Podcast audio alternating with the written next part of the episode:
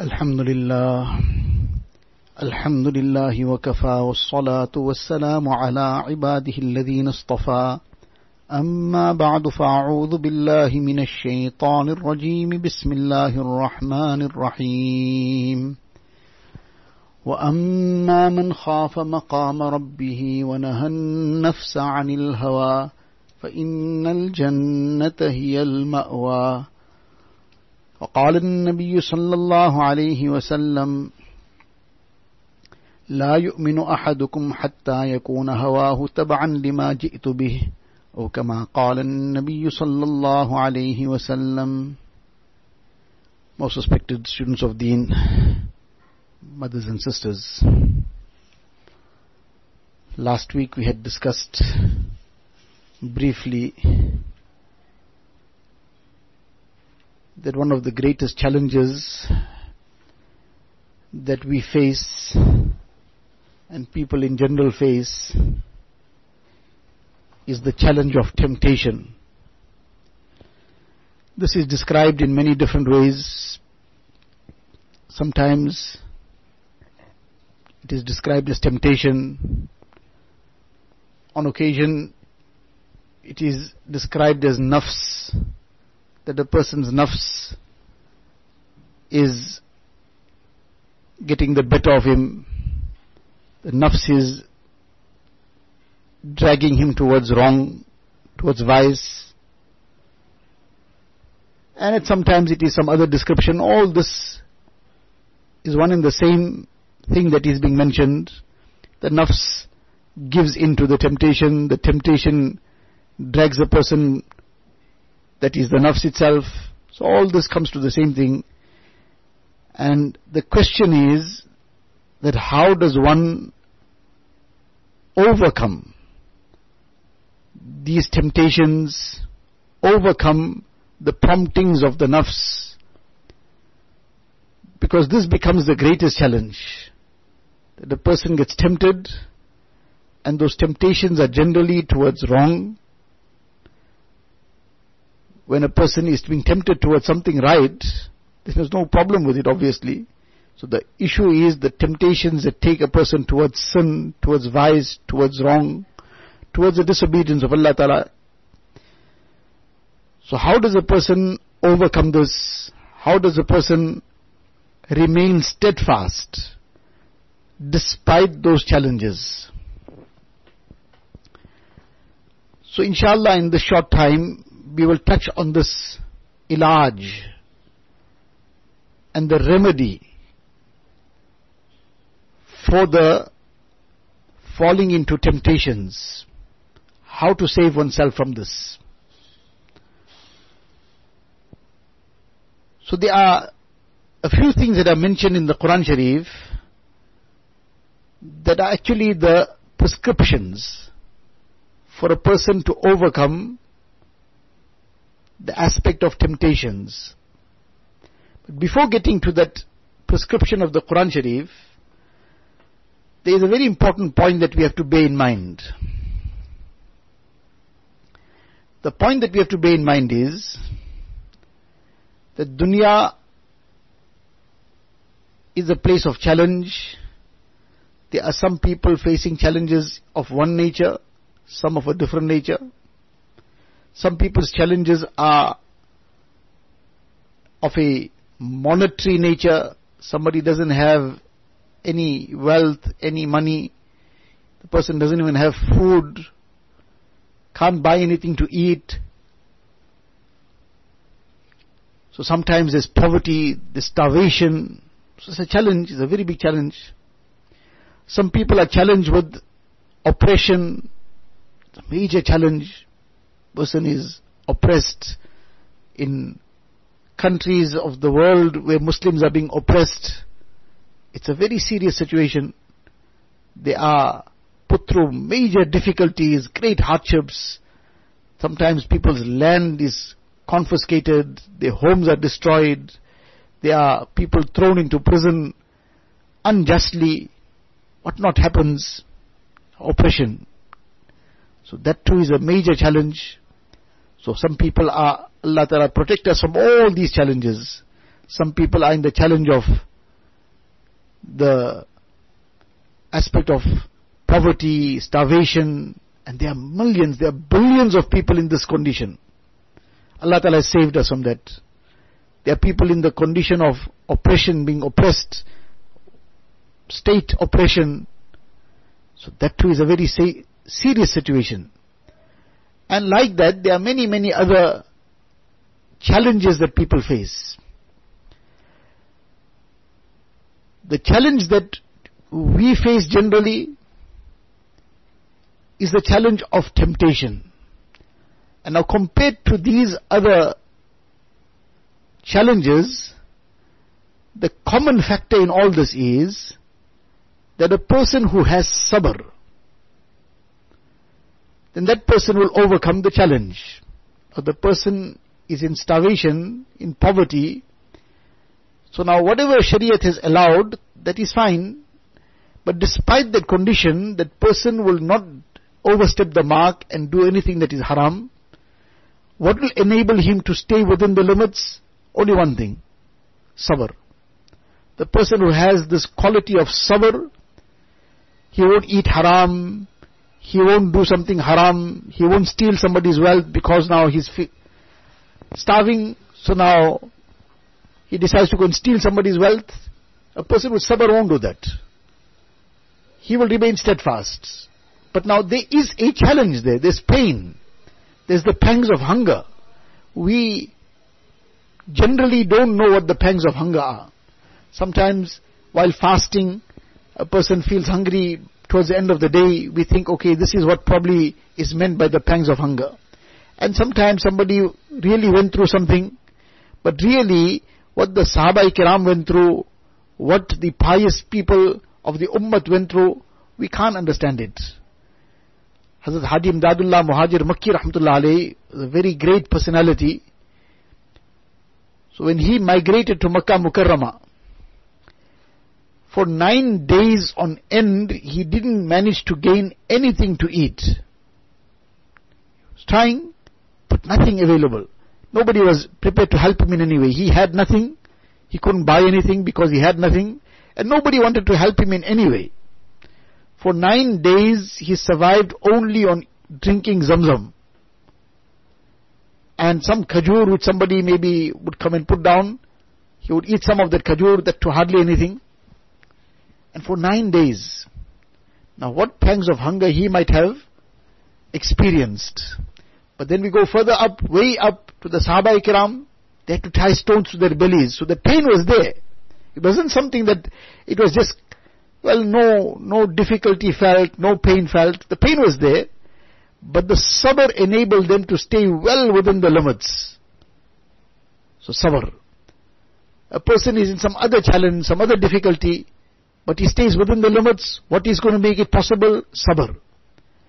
And the person who doesn't have sabr, he cannot stay within the limits. He will overstep the mark. Now the same thing applies in the challenge of temptations. That to the extent that a person's sabr has been built up. So now it doesn't mean that if a person has decided I am not going to get caught up in temptations, then it's like we switched on button off and therefore I won't experience any temptation, I won't experience any pain within. Like that person suffering hunger, he feels pain, but he doesn't steal, he doesn't eat anything haram, he does what is within the limits of deen only. So likewise, that temptation will cause some pain. Because the nafs wants to do it, and you are holding it back. Now there's a tug of war. So now that nafs is getting pulled, but it's within you. So you are feeling the pain of that. Because you're holding back. But the person who has sabr, just as that starving person made sabr, he'll make sabr on the temptation. So he'll feel pain. He'll feel some kind of uh, loneliness sometimes. He'll feel maybe that I am now losing out whatever other feelings might go through him, but he is going to make sabr on it. Now if somebody is starving, somebody is under the yoke of oppression, and the person is making sabr. So we all regard it as a very, very great and noble act of the person. That the person is making sabr and we regard this person to be a very great buzurg. Somebody who is a very pious person. That mashallah, despite this challenge, the person didn't give in to any haram, to anything impermissible. And indeed so, this is a very great thing.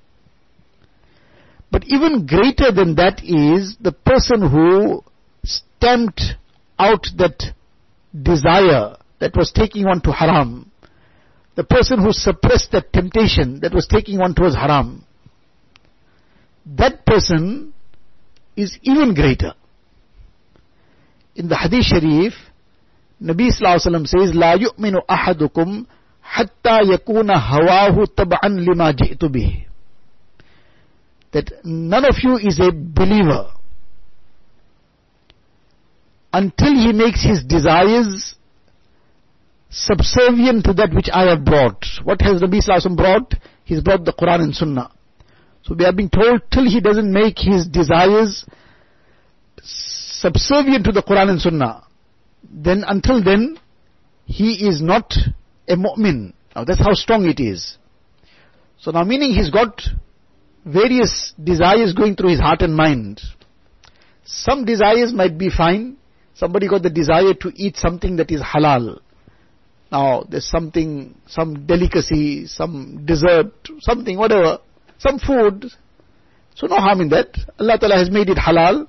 So the person halal food, the person wants to eat, not overeating, eating to one's need. Alhamdulillah, enjoy it. Allah Ta'ala has made it permissible to enjoy it. Allah Ta'ala has made these ni'mats for His bandas to enjoy. So it has come in a halal way, that food is halal, there's no problem with it. Bismillah, enjoy it. No harm in that halal desire.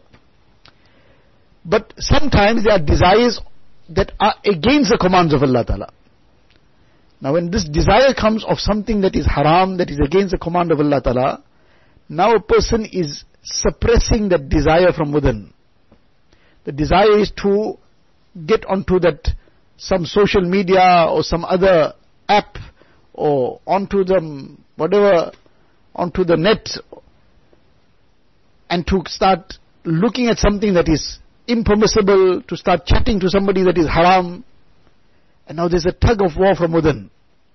And the person is saying, I'm not going to give in. I'm going to suppress this. Now Nabi Islam is saying, until this person doesn't do this, he makes that desire subservient to that which Nabi Islam has brought. What Nabi Islam brought? The Quran and Sunnah. What the Quran and Sunnah say to us? قُلْ لِلْمُؤْمِنَاتِ يَغْضُضْنَ مِنْ أَبْصَارِهِنْ Say to the believing woman also, that they must lower their gaze.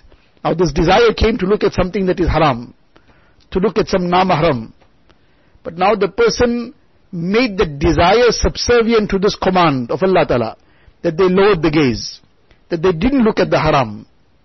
Now this person is being given the title of mu'min by Rasulullah sallallahu alaihi wasallam.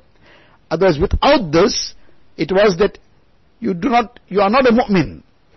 Now the muhaddithin will explain to us that this does not mean that the iman was negated. What it means is, it is so serious in the sight of Rasulullah sallallahu that he is so to say disowning the person. Allah Ta'ala is saying, this is not my banda anymore. But this doesn't mean that in reality the person's iman is gone. But the severity of it becomes apparent in this way. So, that desire came, but the person suppressed it. That is what is meant by making it subservient to the command of Allah Ta'ala. And putting it under the command of Rasulullah Sallallahu Alaihi Wasallam. That Allah and His Rasul Sallallahu have commanded, don't do this, I'm desiring to do it, but I won't do it. This is now the suppression of that desire. This person, he is being, his mujahada, his sabr, his sacrifice is being endorsed as part of iman. This is that endorsement. And a person who stayed hungry on, made sabr on hunger, that is not necessarily an endorsement of Iman. It could be, and not necessarily. The person who's making sabr on oppression is not necessarily an endorsement of Iman. It could be, and it could not be too. It could be from some ulterior motive, something else. So every other challenge that a person undertakes, generally, it is not a guarantee of Iman. It's not something that endorses Iman. That this person undertook this challenge, did not get overcome by it, so now therefore this is endorsement of Iman. But suppressing one desires to make it conform to the Quran and Sunnah, that is an endorsement of Iman. So now what is greater? Which sacrifice is greater? Which mujahada is greater? Whose sabr is greater? And who, the person whose mujahada is greater, whose sabr is greater, that person will be closer to Allah Ta'ala also. So now this person who's making this mujahada against the desires, this person is getting the sweetness of Iman. Like in the Hadith Sharif, Nabi Sallallahu Alaihi Wasallam says that Allah Ta'ala says, this haram glance is a poisonous arrow of shaitan. The one who forsakes this haram glance out of my fear, I will bless the person with the sweetness of Iman which he'll find in his heart. He'll taste that sweetness. He'll experience it. So now this is the greatest mujahada. This is the greatest sabr. And this is the greatest reward, the greatest reward will come on this. So this is what we have to be making an effort on to now learn how to suppress these desires. Because this is going to take us at high speed towards Allah Ta'ala. These temptations, to learn how to suppress it. So there is going to be some battle inside. But the person who wins this battle, this is beyond all the other issues. Now especially in this time of the year that we are coming close to, we have a month before we come to the so-called time of the year, which they call the silly season. And silly people can't look after their emotions. Silly people, they can't suppress haram desires. That's why they call it silly season, because it means now people take leave from their intelligence. They leave their intelligence somewhere else, and they go around like without any mind, without any thinking. Do what you want, wherever it is, and doesn't matter what harm you're bringing upon yourself, what disgrace you're going to bring to yourself, what harm you're going to do to your family, what kind of difficulties and calamities you're going to cause for yourself and for others around you, nothing. How you're destroying your future life by getting caught up into all this filth and evil, by getting addicted to this WhatsApp and getting addicted to all the other social media and getting addicted to being on the phone all the time, what this is doing for you, how it's harming you and how it's going to destroy or seriously affect your future life. You're going to get married and then now you're going to have to fulfill your responsibilities, but you're going to still be so caught up on this, you can't fulfill your responsibilities. You can't do what is necessary for you to do. You're going to be neglecting your duties. Now, all that doesn't happen one day's time. It's built up over time. But now one thing leads to another. The person couldn't stop that desire of one thing, now the other, then the third, and now this carries on. And as a result, there are major dramas. As a result, there are major problems thereafter. But at that time, shaitan lulls the person to think, no, don't worry, just carry on now. So the person who has taken leave of the intelligence, that person can't think ahead. What am I doing? Where am I heading to? That's why I suppose they call it the silly season. Because they, they just forget about all the consequences. Don't think anything about what is going to be the outcome of all this. Now just have fun. Just enjoy yourself. Enjoy how? Doesn't matter. Even you're harming yourself, harming others, destroying your future. Just have fun. Now that is not the way that an intelligent person thinks. That is a way of a silly person. Allah Ta'ala has blessed us with Iman. And Iman a mu'min has to be very intelligent. The mu'min, his iman makes him intelligent. Unless that iman has been weakened so much that that intelligence got now clouded also. Sins, sins cloud the intelligence of a person. The person can't think then. Then the person starts acting like a jahil. Like in the Quran Sharif, Allah Ta'ala brings this to our attention. When Musa salam said to the Bani Israel that you must slaughter a cow. They had to or they were trying to find out who is the person responsible for a murder that had taken place. Who's the murderer? So they came to Musa alayhi salatu wasalam. So Musa alayhi salatu wasalam asked Allah Ta'ala, Allah Ta'ala sent wahi, tell them to slaughter a cow. So now when they were told that, what their response was, أَتَتَّخِذُنَا هُزُوًا Are you mocking us? We asking you who's the murderer. You are telling us to slaughter a cow. Where is the link between this? We can't see any link in this. When they responded in this manner by saying, are you mocking us? Musa alayhi response was, قال أعوذ بالله أن أكون من الجاهلين that I seek the protection of Allah Ta'ala from being among the jahilin. That you are saying, am I mocking you? This is only somebody who's a jahil does something like this. Person who has any bit of knowledge doesn't ever mock anyone else. So you are making an accusation against me that I am mocking. That is somebody who's jahil who does that. And in other words, what he meant to say, Alhamdulillah, Allah Ta'ala has saved me from that. I am not a jahil. So jahil, a person who's totally ignorant, such a person will mock others, mock them for their, sometimes somebody's maybe intelligence is not like what we think we are. Whereas we must not ever be proud of anything, because that is the start of a person's downfall. And then the pride, Allah forbid, can drop a person so hard that it will become difficult to wake up. So we should never ever be proud over anything. But sometimes a person gets mocked because of, now they can't probably memorize things as well as we can, or can't understand some concept as quickly and easily as we can. So now, na'uzubillah, we start looking down upon the person, and we start thinking of ourselves as better, and that is when the person starts mocking people. Because he feels himself to be superior. He thinks others are inferior mock somebody because of their nationality, because of their color, because of their language, because of their social standing, because of perhaps their financial position. Somebody can't afford something now, we make it a point of mockery that now you can't afford this. Na'uzubillah, this is a very serious crime. And we should never ever allow this to happen. And we should always remember this ayat that if we are getting involved in this, then we should be able to write it down for ourselves.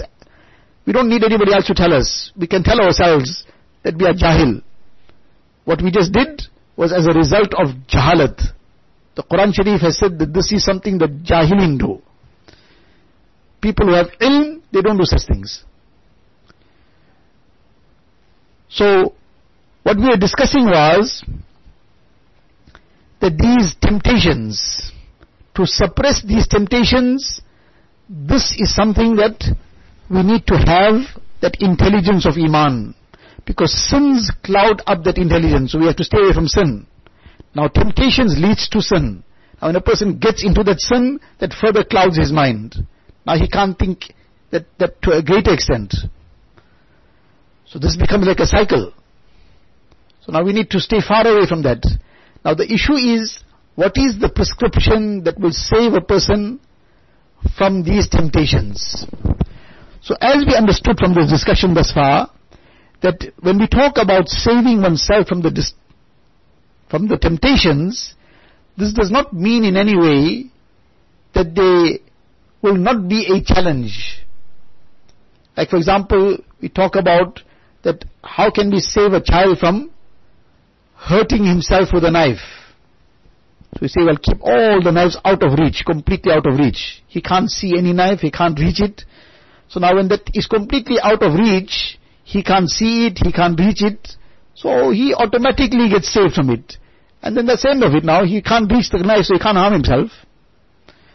So temptation is not something like that. We can take it and put it away, lock it up in someone vault somewhere, or take it and go throw it out of the house somewhere in the dump. No, there's no such thing that we can do that we can go and throw it in the dump somewhere and say, well, I threw it away in the dump and came away now. Like a person had some other haram in his life, his phone was taking him towards haram, so he took it and smashed it. So he said, well, it's smashed now, so I can't use this phone anymore. Though it's possible to get another phone, but now this is smashed now, it's over. So I can't get the, I can't use this phone for any haram. Now, there is no such thing with temptations that we can go and throw it in the dump, or we just take the temptation out of us and smash it on the ground so it's gone now. That nafs is with us. And that nafs will get tempted. So now the issue is that how to keep the temptation under control and how to build up that resistance. That is the main thing. How to build up the resistance against the temptations. So now there's one army, we can understand it like one army of temptations that all the time are trying to attack us. So now we are building up this defense. This defense system that can repel this army of temptations. That's it all what is meant by suppressing these desires, overcoming them. In reality it is to build up this resistance power. Because the temptation will carry on. But when a person keeps making the mujahada against it, then a time comes that the temptation keeps getting weaker and weaker and weaker until that nafs now, finally in time, eventually, it becomes totally conformant. Now it doesn't incite towards evil anymore. So that is the whole idea.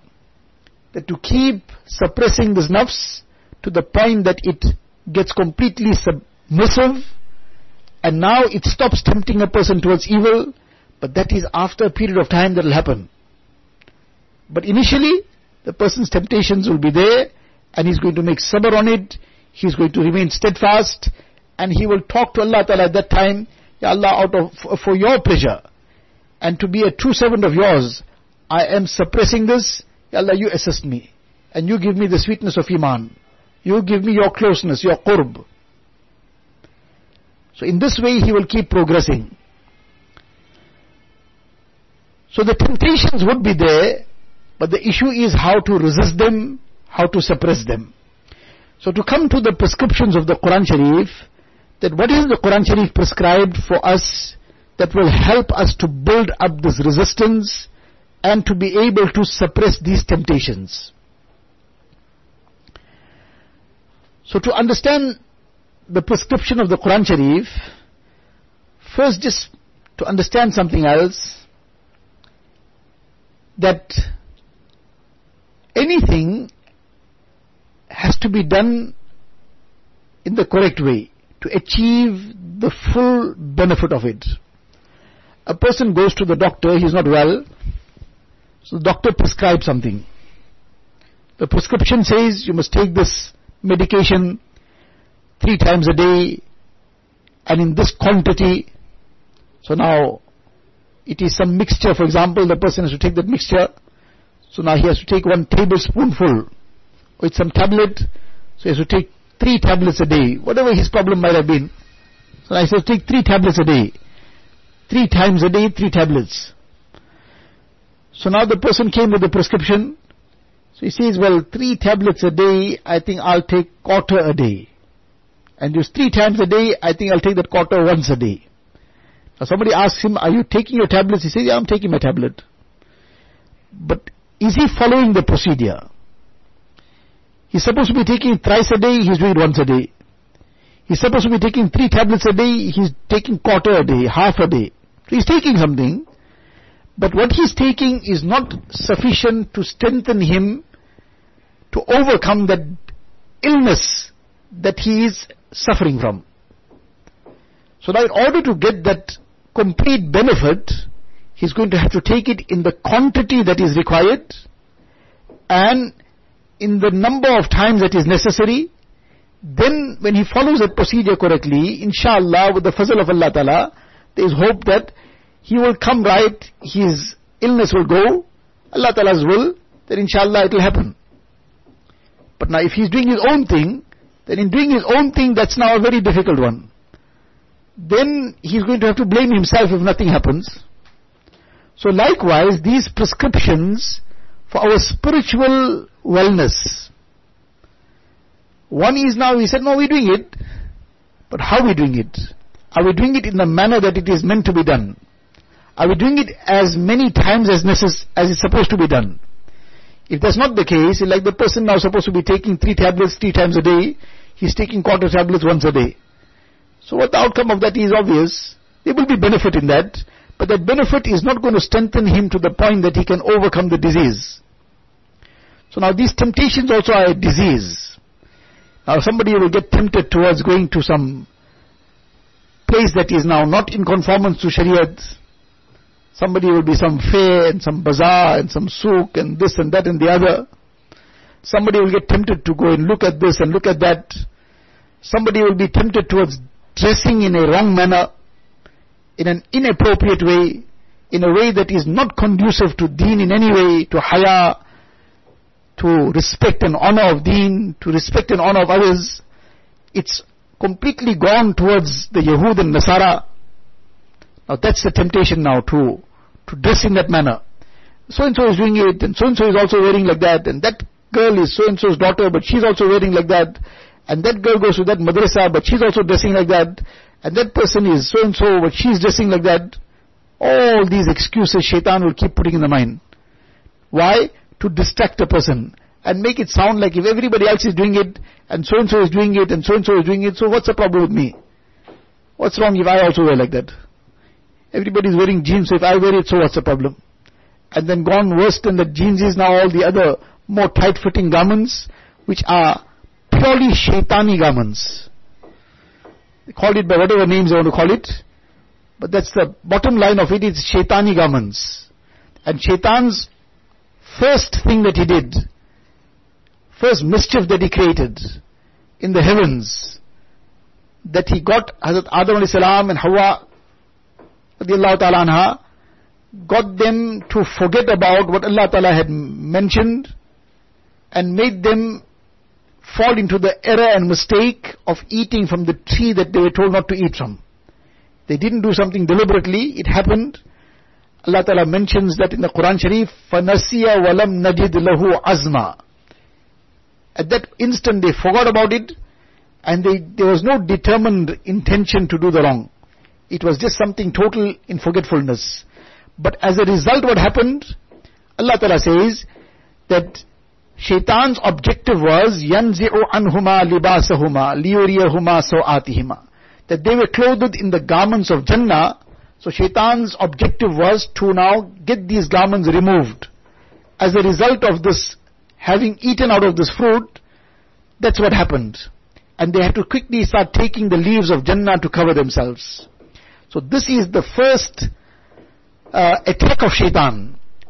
To attack the person in a way that shaitan makes the person lose his clothing.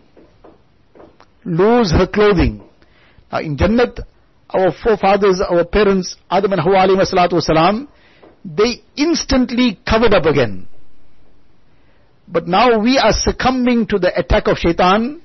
That was something beyond their uh, choice. They couldn't keep those garments of Jannah because that garments of Jannah disappeared as a result of eating that food. So that was something that they had no control over. But what they had control over, they immediately covered up. We have full control over our situation. But because of the attack of shaitan, the extent of uncovering is all the time on the increase. Either by wearing such tight-fitting clothing that it reveals the shape of the body, which is shameless, it's immoral.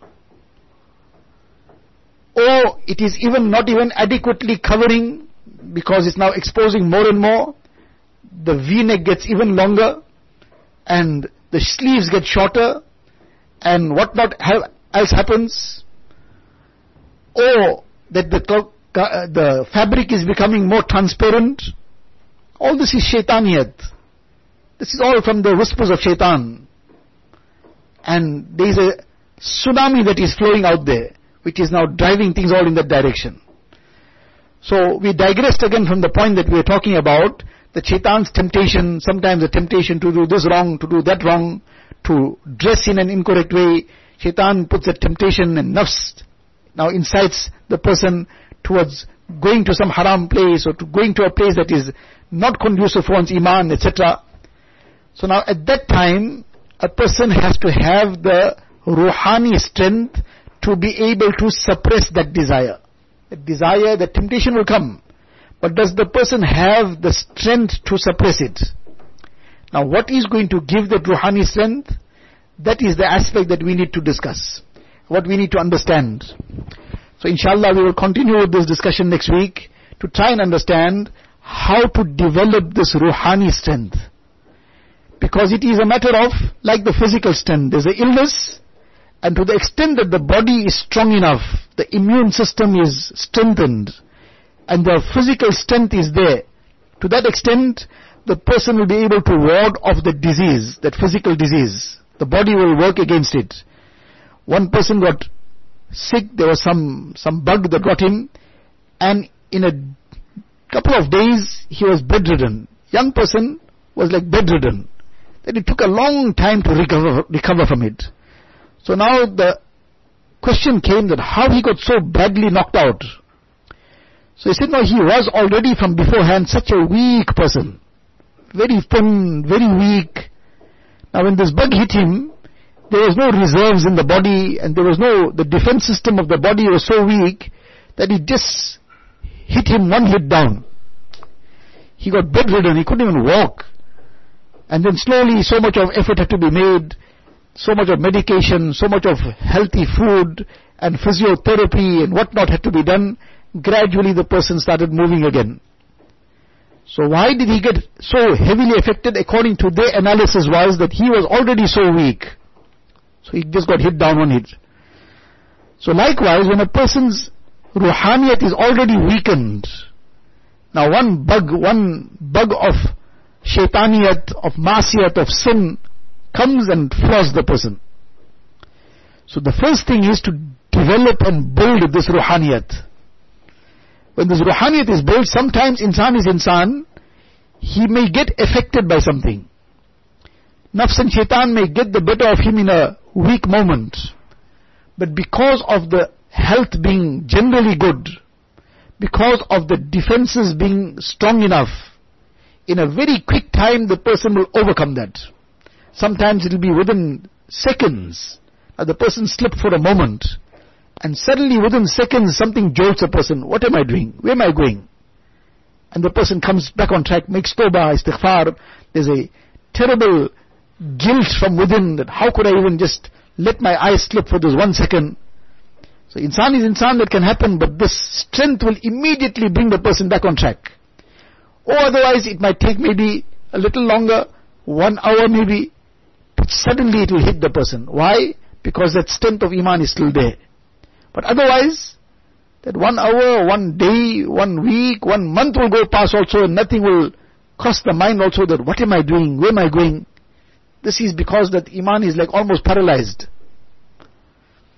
So this is the issue of how to develop this iman, develop this strength from within, this ruhaniyat, so that we remain firm and steadfast and we are able to overcome with the fazl of Allah Ta'ala and with His grace and mercy, overcome the challenges, the temptations, the haram desires, and we can suppress it. Inshallah, we will continue with this discussion next week on the ilaj and the prescriptions that we have been given in the Quran Sharif. Allah Ta'ala give us the tawfiq. Wa akhiru da'wana anil hamdulillahi rabbil alameen. اللهم لك الحمد كله ولك الشكر كله. اللهم لا نحصي ثناء عليك. أنت كما أثنيت على نفسك. جزا الله عنا نبينا محمدا صلى الله عليه وسلم بما هو أهله. ربنا هب لنا من أزواجنا وذرياتنا قرة أعين واجعلنا للمتقين إماما. ربنا فاغفر لنا ذنوبنا وكفر عنا سيئاتنا وتوفنا مع الأبرار. ربنا وآتنا ما وعدتنا على رسلك. ولا تخزنا يوم القيامة إنك لا تخلف الميعاد. اللهم ثبتنا على الإيمان وأمتنا على الإيمان واحشرنا يوم القيامة مع الإيمان. اللهم إنا نسألك من خير ما سألك منه نبيك وحبيبك سيدنا محمد صلى الله عليه وسلم. ونعوذ بك من شر ما استعاذك منه نبيك وحبيبك سيدنا محمد صلى الله عليه وسلم. أنت المستعان وعليك البلاغ. ولا حول ولا قوة إلا بالله العلي العظيم وصلى الله تعالى على خير خلقه سيدنا محمد وآله وصحبه أجمعين والحمد لله رب العالمين.